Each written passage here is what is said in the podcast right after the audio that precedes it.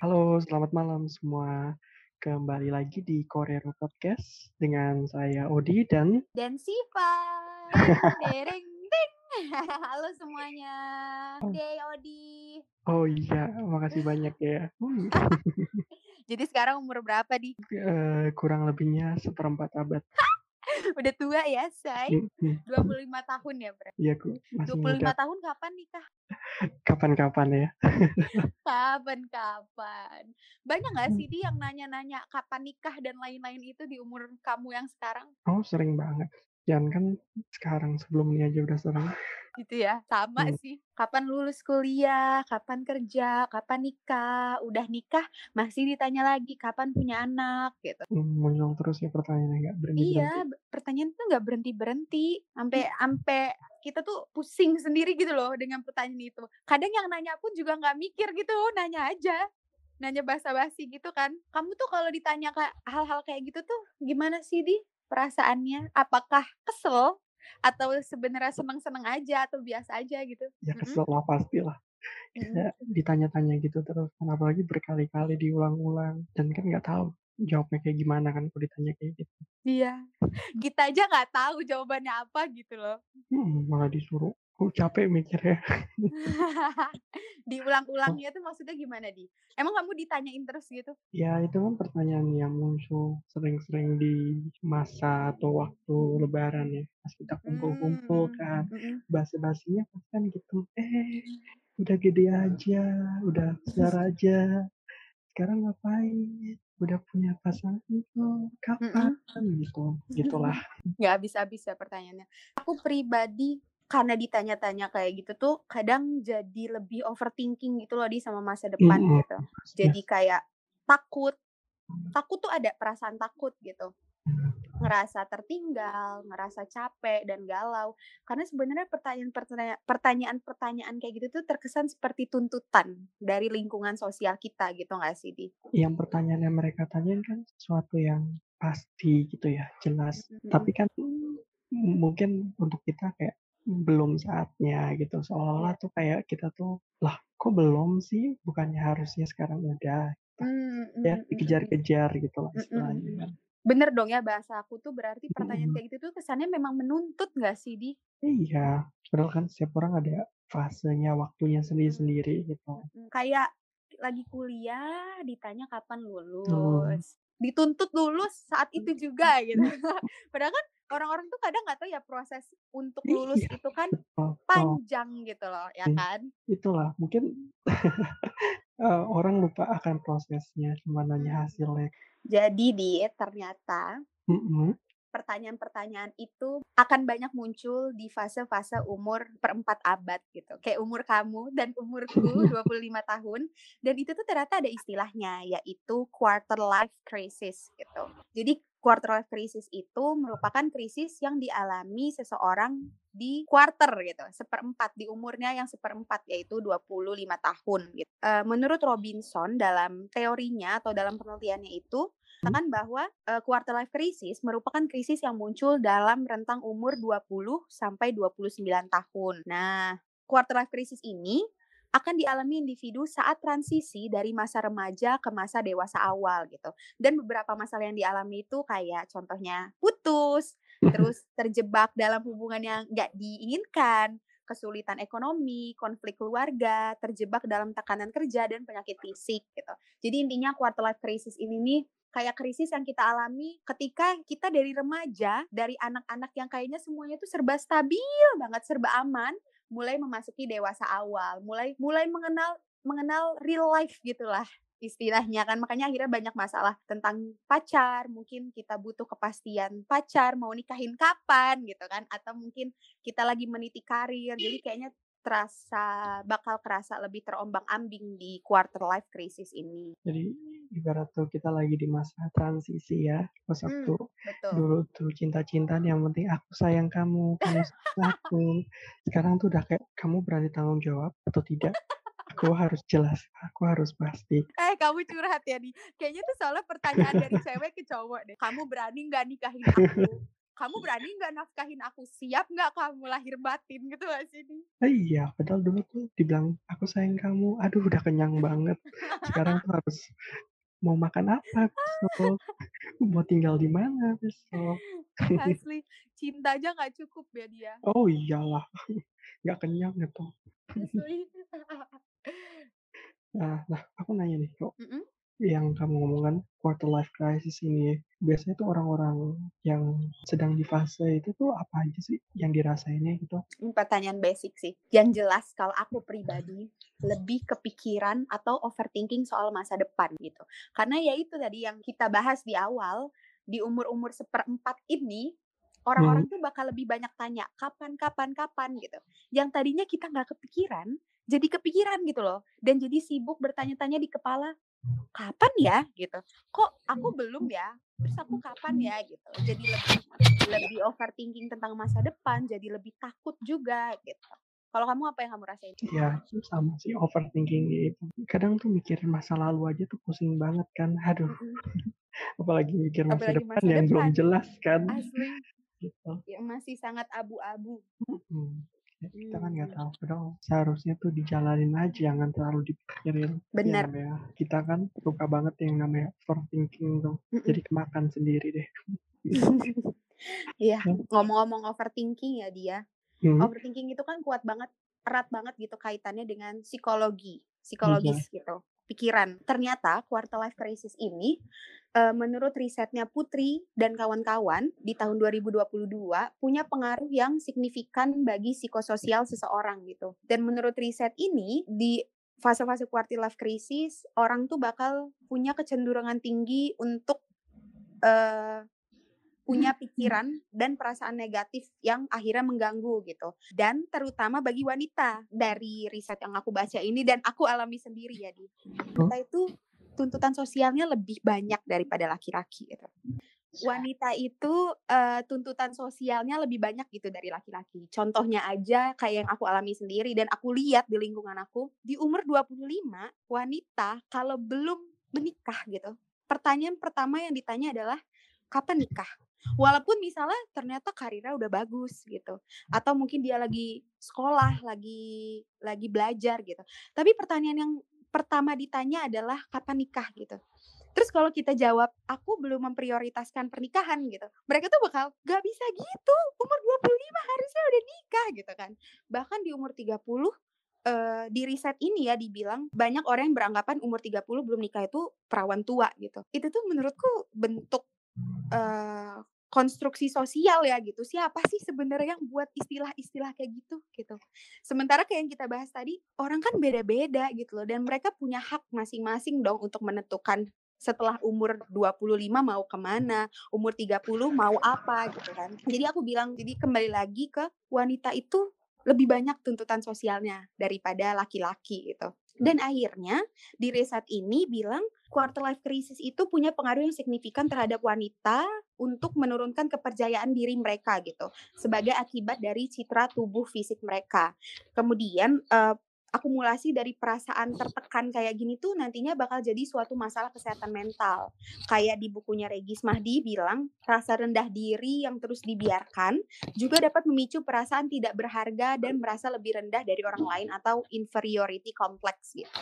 Yang akhirnya juga berkemungkinan besar memicu, eee, depresi, kecemasan, panik panic attack, dan lain sebagainya gitu. Ternyata setelah aku baca-baca gitu, fase quarter life crisis ini nih nggak sesepele itu gitu. Dan kalau kita nggak pinter-pinter ngontrolnya ya bisa bahaya, kayak tadi contohnya punya dampak ke psikososial, dan dari psikologis itu nanti juga bisa berdampak ke penyakit fisik gitu. Kalau kamu sendiri, relate nggak sih, Di, dengan si teori ini?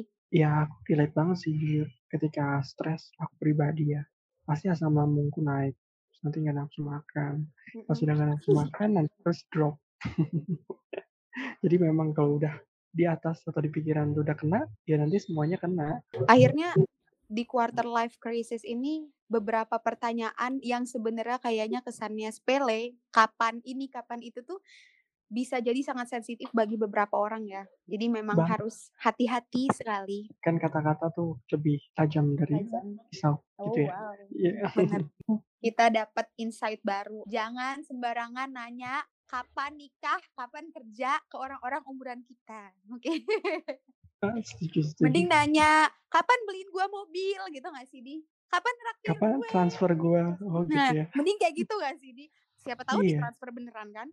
Iya, kalau gitu aku responnya dengan senang hati nanti. Iya. Mata duitan emang. Ya, gini ya, sekarang ini kan aku pribadi main sosial media tuh kadang kan ngeliat teman-teman bahkan yang 5, 10 tahun nggak ketemu, terus kaget ngeliat mereka kayak, "Lah, si ini udah nikah aja, udah punya anak aja, udah kerja ini itu, ini ya itu aja." Itu kan mempengaruhi cara pikir kita ya. Yang Mhm. tadinya mungkin kita nggak kepikiran, akhirnya kepikiran, "Lah, gua udah ngapain aja ya selama ini?" Gitu. Mhm.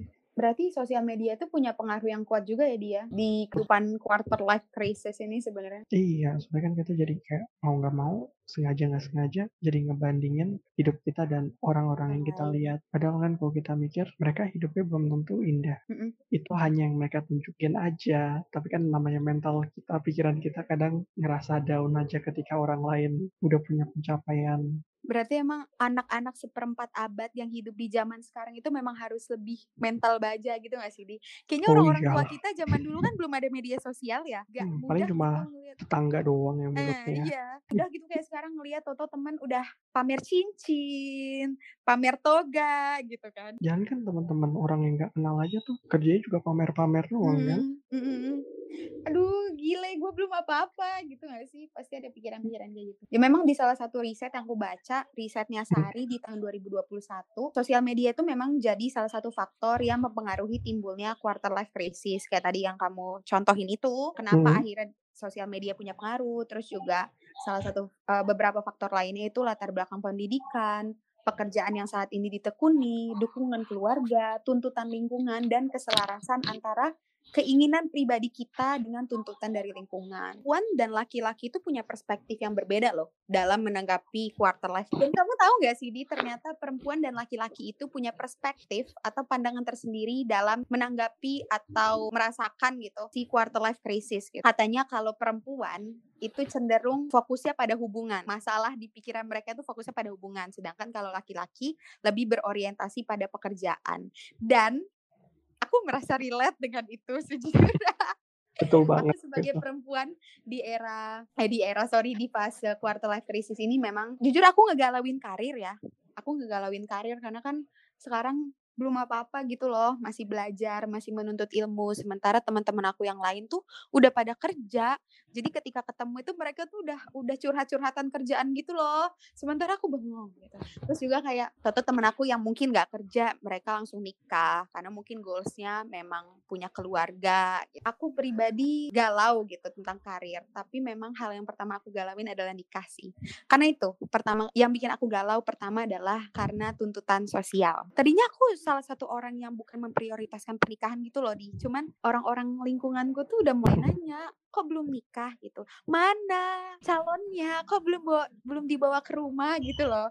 Sementara aku pribadi orang yang memegang prinsip, nggak akan aku bawa ke rumah kalau belum mau nikah gitu nggak sih? Jadi kayak salah satu bukan salah satu sih, yang mmm, apa sih ngomongnya? Hal yang sangat aku galauin atau aku cemaskan di fase quarter life crisis ini, yang pertama adalah jodoh sih memang. Karena itu tuh bener-bener abu-abu gitu loh. Dan yang kedua tetap karir gitu. Kalau kamu gimana, Di? Sebagai laki-laki gitu. Pasti beda kan pandangannya? Yang tadi kamu samain benar sih, terkait Mhm. laki fokus pada karir. Bukan berarti kita nggak fokus pada marriage-nya. Itu Mhm. pasti ada kan. Tapi kan bedanya laki-laki mungkin sebelum dia mikir marriage, dia Mhm. harus punya kestabilan finansial. Makanya karir itu Mmm. menjadi yang bukan utama, tapi yang yang pertama. Iya Ingat bukan bener. utama, tapi yang pertama harus Mhm. disiapkan sebelum pernikahan. Karena kan kayak tadi ngomong lah, mau nikah lo ngasih makan anak orang apa, Mhm mhm. gitu. Jadi harus ada kesiapan. Nggak harus yang namanya jadi orang super kaya, orang super sukses, tapi setidaknya kan harus punya kestabilan finansial untuk menanggungjawabkan anak orang. Ingat tuh guys, nikah itu harus bertanggung jawab ya. Nah itu yang Oke. digalauin. Apalagi kan kembali lagi, bukan berarti ya setiap orang punya fasenya sendiri ya. Kan lagi di Mhm. kuliah, pastilah terlintas kayak "Gue masih kuliah aja nih, harusnya udah kerja, udah ngumpulin duit," mhm gitu. Itulah jadi yang terpikir atau Mhm. membuat cemas di fase-fase ini kan. Berarti valid ya kata teori ini kalau perempuan itu lebih ngegalauin hubungan, sementara laki-laki itu lebih ke karir gitu. Iya, bukan Balik lag seksis ya. heeh, balik lagi kan berarti juga karena ini nggak sih, Di, tuntutan sosial nggak sih? Laki-laki iya, kan juga tuntutan sosialnya harus memenuhi kebutuhan istri dan anak gitu kan. nah, oh, sebenarnya kan di zaman sekarang ini nggak melulu suami itu yang harus kerja, karena istri bisa kerja juga kan. Keduanya itu eee, financially independent gitu. Tapi kan karena kembali sosial kita yang biasanya pada umumnya maksudnya, eee, wanita itu yang menjadi urus rumah tangga dan suami itu yang menjadi pencari nafkah. Makanya prioritas atau yang digalaukan itu udah diatur sama sosial kita. Terus ngomong-ngomong soal dari tadi kan kita ngomong overthinking overthinking overthinking, terus aku ngomongin soal takut gitu. Mmm. Kalau pendapat kamu, sebenarnya rasa takut akan hidup itu atau rasa takut akan masa depan itu sebenarnya baik atau enggak sih, Di? Aku pribadi ya, Mhm. ketakutan itu bagian dari hidup. Oke. Kesusahan itu bagian dari hidup. Jadi Mmm. segala apa pun yang nggak enak itu bagian Bagian dari dari hidup. mmm, karena ketika kita itu cuma ngerasa enak aja, apa sih sebenarnya itu enak? Karena kita selalu ngerasa enak. Tapi kalau kita udah Mmm. ngerasain nggak enak enak itu jadi sesuatu yang spesial karena kita udah Ah. ngerasain buruk kan, itu. Benar benar benar benar Nah, benar. makanya takut itu tuh bagian dari hidup yang menuntun kita supaya jadi berani.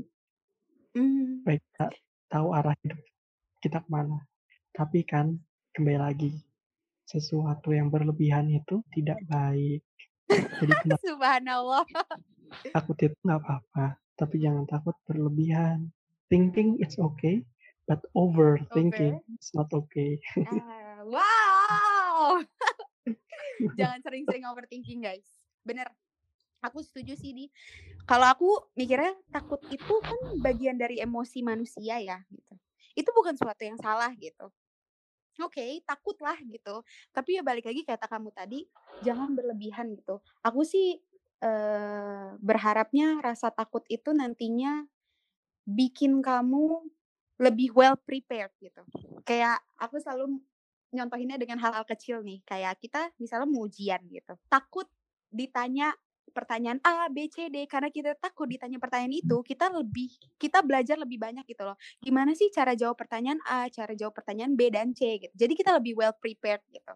Rasa takut itu tuh memang harus jadi, apa ya, bahan bakar atau pemantik untuk sesuatu yang output-nya baik gitu, bukan bukan ke jelek ya, bukan karena rasa takut itu kita jadi jadi stuck di satu tempat, tapi rasa takut itu harus jadi pemantik sesuatu yang baik gitu. Kalau aku sih nanggepinnya gitu.